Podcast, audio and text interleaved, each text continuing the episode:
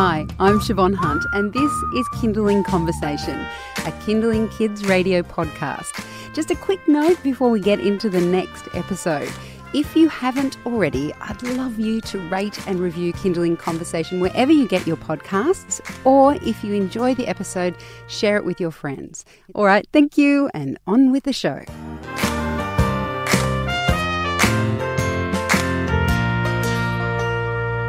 Working mothers are not a new phenomenon. In fact, there are more of us now than ever before. Whether through choice or necessity, working mums are here to stay. And that comes with its own fair share of mother guilt and a heavy domestic and emotional load. Women are earning an income, coming home, and starting the second shift of housework, cleaning, cooking, and looking after children. And while none of this is new, many workplaces haven't shifted to allow for flexible hours. And even when some have, the burden of domestic and emotional work still rests, for the most part, with women. So, what's to be done? Marian Baird, Professor of Gender and Employment Relations at the University of Sydney, and Louise Dunham, who is the CEO of Placement Solutions, which is a nanny recruitment agency, are here to tease this out a little bit. Ladies, welcome. Thank you. Thank just, you very much. Just starting with a small small problem. Yes. Mari- and growing problem. yeah. Marian, um, has industry been slow to recognise how Australian families have changed. That is, a lot of families now have two working parents, not just one. I think the picture is quite varied, to be honest. So I, I, don't want to sort of say across the board that they've been slow. Some employers and some sectors of industry have responded. They've responded more, however, to the role of mothers in the workplace, not always perfectly, but there has been a response. The response to fathers taking leave or assisting with the care has been much, much slower. And if we put the two of those together, you know, going to your introduction, most households these days have two working parents, and it's partly because employers haven't responded to the father's role uh, and men's roles in the same way as they have to women's, that women are actually carrying the burden more, if you like. You know, we have this sort of perverse outcome as a result of that. Um, when we talk about the domestic load, so it might be what we're talking about is the unpaid work. Yes. Um, you mentioned that it does tend to fall more to women than men. Do we have a sense of how much time working women are dedicating to the domestic load? Uh, yes, look, thanks. That's a great question because one of the areas we where we really want to collect more information is about the load and what we call um, the timeshare. We used to, the ABS, just as a sort of a backstory to this, used, used to collect data through something called time diaries. Unfortunately, we don't collect that data anymore in Australia, which is a real problem because we don't have up to date stats on who's doing what work. Um, and there's a bit of a movement to try and get that re um, reinstigated so that we can get that really true data. But what we do know is that women do do the greater proportion, something like two thirds, three quarters of the domestic work, and men do less.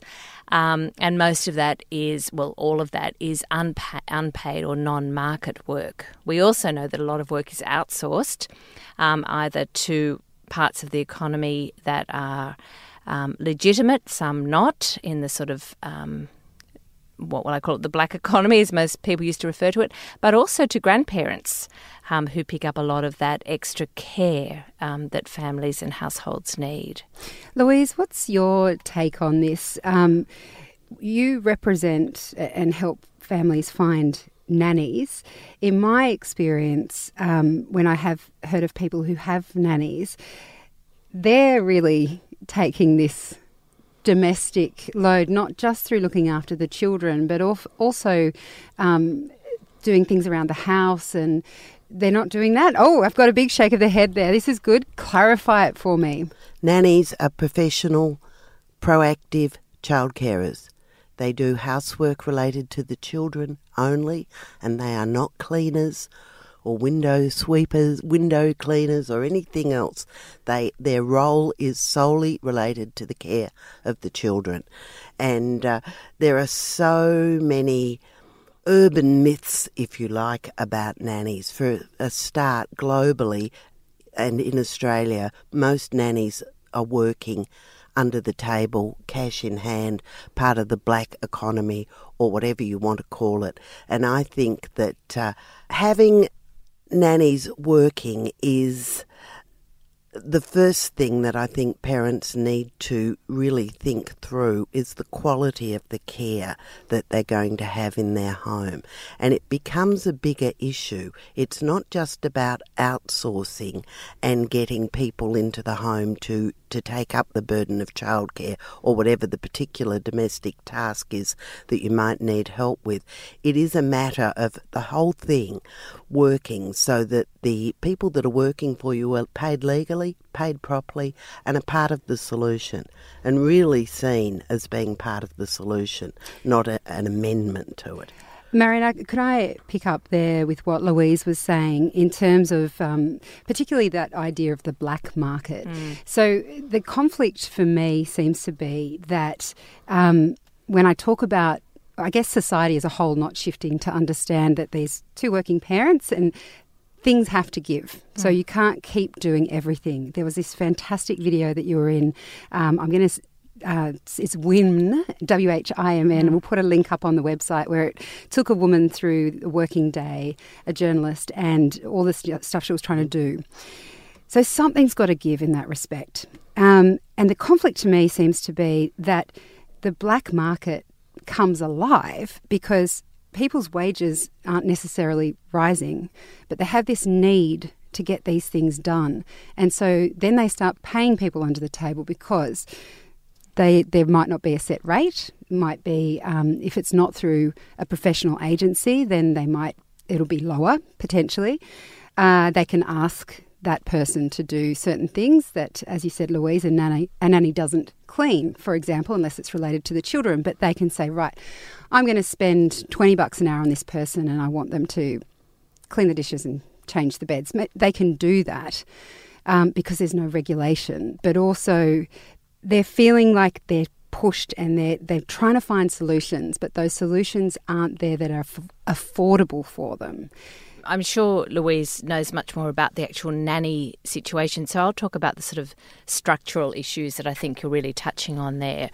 Look, it's quite true that households in those situations, and many of us have been in that situation where you've just got to find some extra help and we don't have a fully fledged industrial, I'll put it that way, sector that um, provides domestic care and help. We just haven't really developed that. We also have a very underdeveloped childcare system, as most people know, and it's very expensive, especially in certain city areas. Um, so, in a, in a way, what's happened in Australia is we're, we're very short on the structural foundations to enable um, mothers and fathers to both work. And what's happened as a result of that is that people seek their own solutions. And a lot of those solutions are found through this completely unregulated economy where there's no protection, there's no surveillance, there's no quality control for either the children or the workers. Um, and look, I can see how that's arisen. But the problem is, how do we shift the structures in which we work in order to sort of get rid of that part of the economy? It will cost money. I mean, I think people have to recognise that. And I mean, I'm sure Louise can pick up on these issues. We have to pay. People have to realise that. The other thing that households do, and I, I just want to put put this in people's minds, is that we usually say the mother's wage can't afford it, but in fact, the children are the product of both, and we should be thinking of what what's his wage as well as my wage, and maybe you know we have to recalibrate how we. Um, how how we value that care, and maybe we have to pay as much for the care as we do for the cars that we're we're riding around in. You know, we have to rethink. I think the fundamentals of payment and care and the value of it. If we go to the the value of the care that we're asking for, Louise, I know that you have things you want to say. I just want to ask this question: is that um, unregulated uh, sort of under the table economy is that um, is that a big problem that you see affecting nannies, professional nannies today? It is a big problem in those that are not working through agencies. But I want to refute some of the regulations. In Australia, we actually have come quite a long mm. way. We've had the in home care standards, which was set by a mm, Senate True. steering committee, and I sat on that committee. We've had those in place since 2007. We've got the draft national in home care guidelines that are being considered for the new childcare package at the moment, and there are some great recommendations in the draft guidelines. One of the first ones are that nannies, also to be known as educators, early childhood educators, and that's a shift in emphasis too, must be qualified, at least to a Cert 3. This is a great development. The second thing is that agencies will be encouraged to employ nannies or see that they are employed. When I say nannies, I mean nannies educators. Uh, the third thing is that we are encouraged to educate the greater public about the in-home care standards. I was going to say and that, that is a starting point. None of that's perfect, mm. but it's a starting point. And look, I totally take mm. Marian's viewpoint that we have to have a different way of thinking about mm. this. We have to come up with a, a, new way of thinking that incorporates women's salaries, but almost women have gone out to work, but they've taken on the old role model, which is of being a breadwinner with someone at home doing all the work. That doesn't exist anymore. We've got to come up with a new system. And in childcare, we've got to come up with a system that isn't a hodgepodge of band aid solutions, but is a whole new way of looking at it. If we take what is happening now, though, because I, when you mentioned the standards, I hadn't heard about them. And to be honest, from my position when I, uh, my husband and I both working, um, going back to the video of the woman doing the double drop off, the stress of that, the times that I've had someone who was able to help me care for my children, and I'm talking about family here, who are actually in the home when I left, it, it's phenomenally different. It feels to me, um, in a way, that that's that village we always talk about but never experience.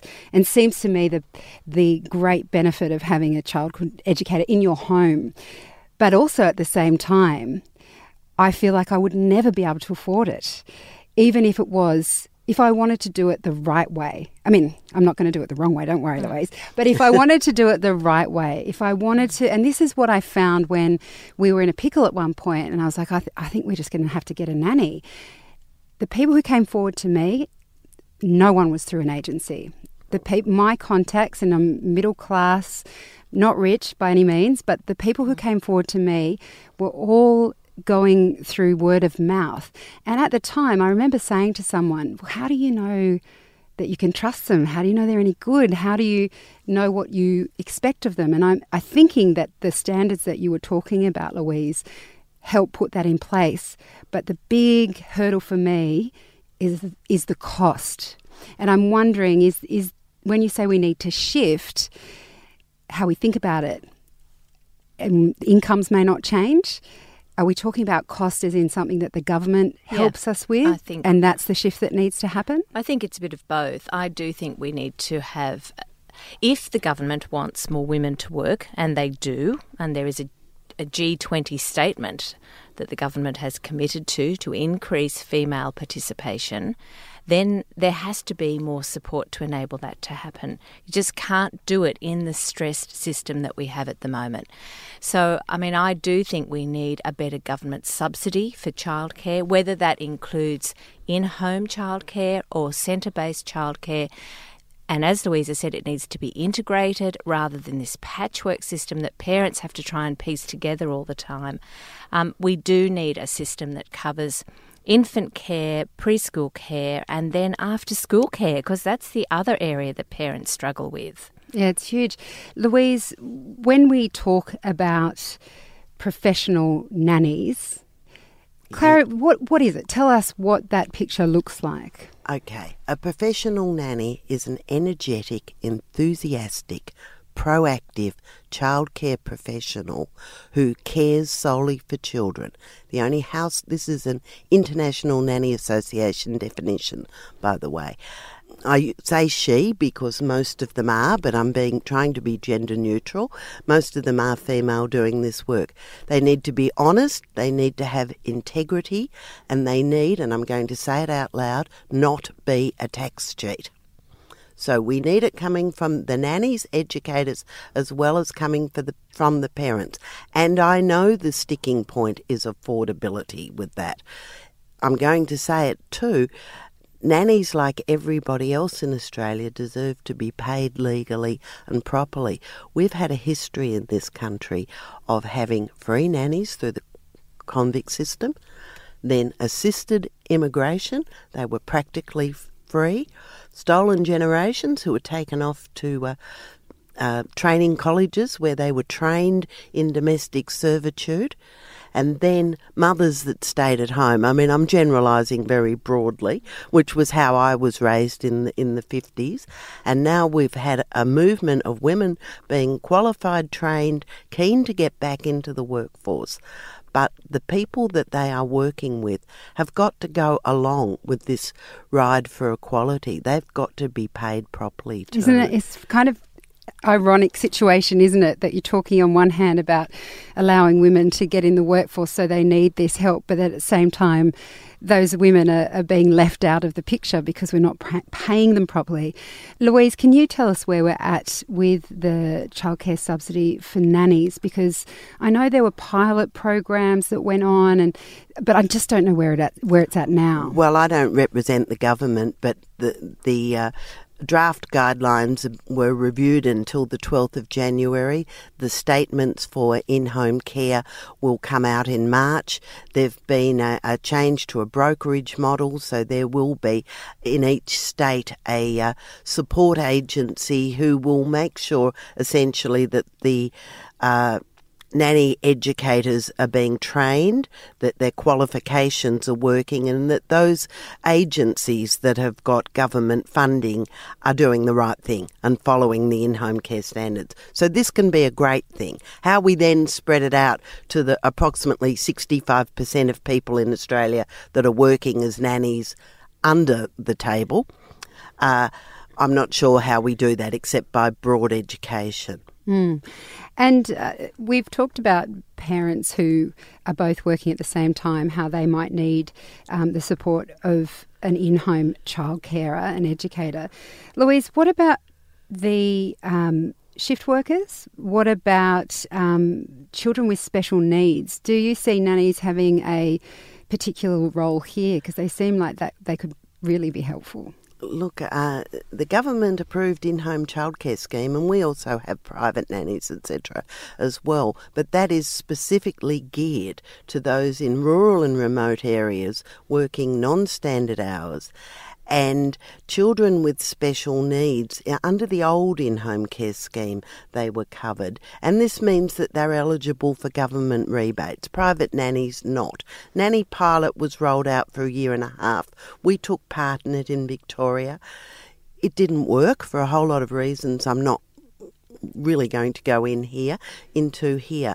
But uh, uh, it is anticipated in the future that children with special needs, of course, depending what those special needs are, but that they will be helped through the NDIS scheme.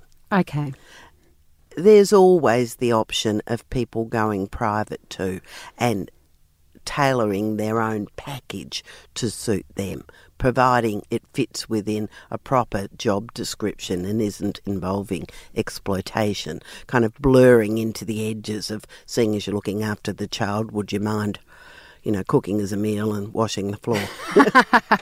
you need a household of mm. staff then. You're listening to Kinderling Conversation. I'm speaking with Louise Dunham, who's the CEO of Placement Solutions, which is a nanny recruitment agency, and Marian Baird, who's a professor, professor of gender and employment relations at the University of Sydney. And we've been teasing out the um, the issue of I guess, work. Inf- I, I, would have started with inflexible workplaces, but really it's a conundrum of having two working parents and trying to work out how and who looks after the children and all the other things that go along with that. We often, Marian, talk mm. about workplaces needing to be more flexible, but do we all need to shift the way we think about work? I mean, we've just been speaking about that horrible um, irony about trying to get women back in the workforce force and then underpaying other women to look after our, mm. our children. Is this just a huge societal shift that it's going to take a long time to get to? Wow, that's a big question, Siobhan. um, I I do think um, we are in a phase of major transformation of the concept of work, and I say that as a an educator in that field. Um, but I don't think this means women will work less. Uh, I think that we will see men and women working more and for longer periods in our lives. And conceivably, what we um, have to think about, especially for women whose career paths are not linear, they are much more in and out of the workforce, um, uneven flows, typically starting with full time work, then going into part time work, then maybe a few extra hours. And then by the time women are in their 50s now, Australian women have returned to full time work. And that's a very big shift. And what I'm getting to here is that that end of our life sort of cycle, we then have parental care or elder care as well. And we may need nannies to help us with that also. I mean, and there is actually a huge pressure. We don't call them nannies, we tend to call them carers, but in home care for across the sort of life cycle is now a critical issue in Australia. Workplaces, to come to that issue, have responded fairly positively, I think, to mothers having children in terms of leave, taking the leave. Put aside the discrimination that goes on, and we know that still goes on. But the sort of concept of maternity leave and parental leave in Australia is now embedded. I suppose where the next sticking point is is the period when you ret- when a mother returns to work and tries to juggle exactly the things you're saying, childcare of young children and her career. Um, and what is happening in Australia is that a lot of women are absorbing, they're the shock absorbers for the system. So they're putting their own careers on hold often. We do know from the data they eliminate all leisure or personal time from their own lives. So any spare time is spent either in childcare activities or domestic activities or market based work activities. Um, now, at some point in people's lives, that all becomes a bit too stressful and too much. And I think we need to facilitate some movement out of that for the whole of the country. We all absorb it in our own families, in our own households, and women absorb it most of all. We know from or any survey you do on the standard question, I always feel pressed or rushed for time. Women will say yes. That is our lives at the moment. Um, how long can we bear that for? Well, we have we because we absorb a lot of it ourselves. So we almost need, I think, a community. We need an uprising of women to say we won't take that any longer. We need a shift. We Hurrah. need more support. We do need something Let's to make this a call to action. Dial. Yeah. Anyone listening, Louise? What are your thoughts on that? Well, time's up. I will agree uh, one of the other things is that grandparents aren't as readily available because they're back in the the right. workforce. I think that we really do need a radical shift, and the radical shift has probably got to start with both sides of the working parents. I think uh, there are a lot of statistics that show that women are still picking up most of the worry about who's going to do the childcare, and that's certainly borne out with the people that we speak to on the phone. 11 twelfths of the time it's the women who see it as their responsibility and who worry about it. I think we do need to see um, couples working out aside from childcare, housework, and everything else, I think that we don't need to lean totally on the government to fix this problem and make it affordable. I think there needs to be a radical shift in corporations and they need to think about what happens when women go back into the, the workforce. You know, I've run my business for 30 years and I have seen some changes and some good things over 30 years. We've had, uh, usually it's for partners and executives, but we've had firms come to us and say, we're going to pay for the childcare for the first year. We're wow. going to put in a household manager while the usually the woman, and it would be great if we got to the point where they were thinking about this for the men too. Uh, the woman's got to go overseas to a conference. We want to make sure the teenagers are being looked after as well. But I really think corporations have got to think of a new way of doing it because I think it is unsustainable. Yeah, and I'll agree with that.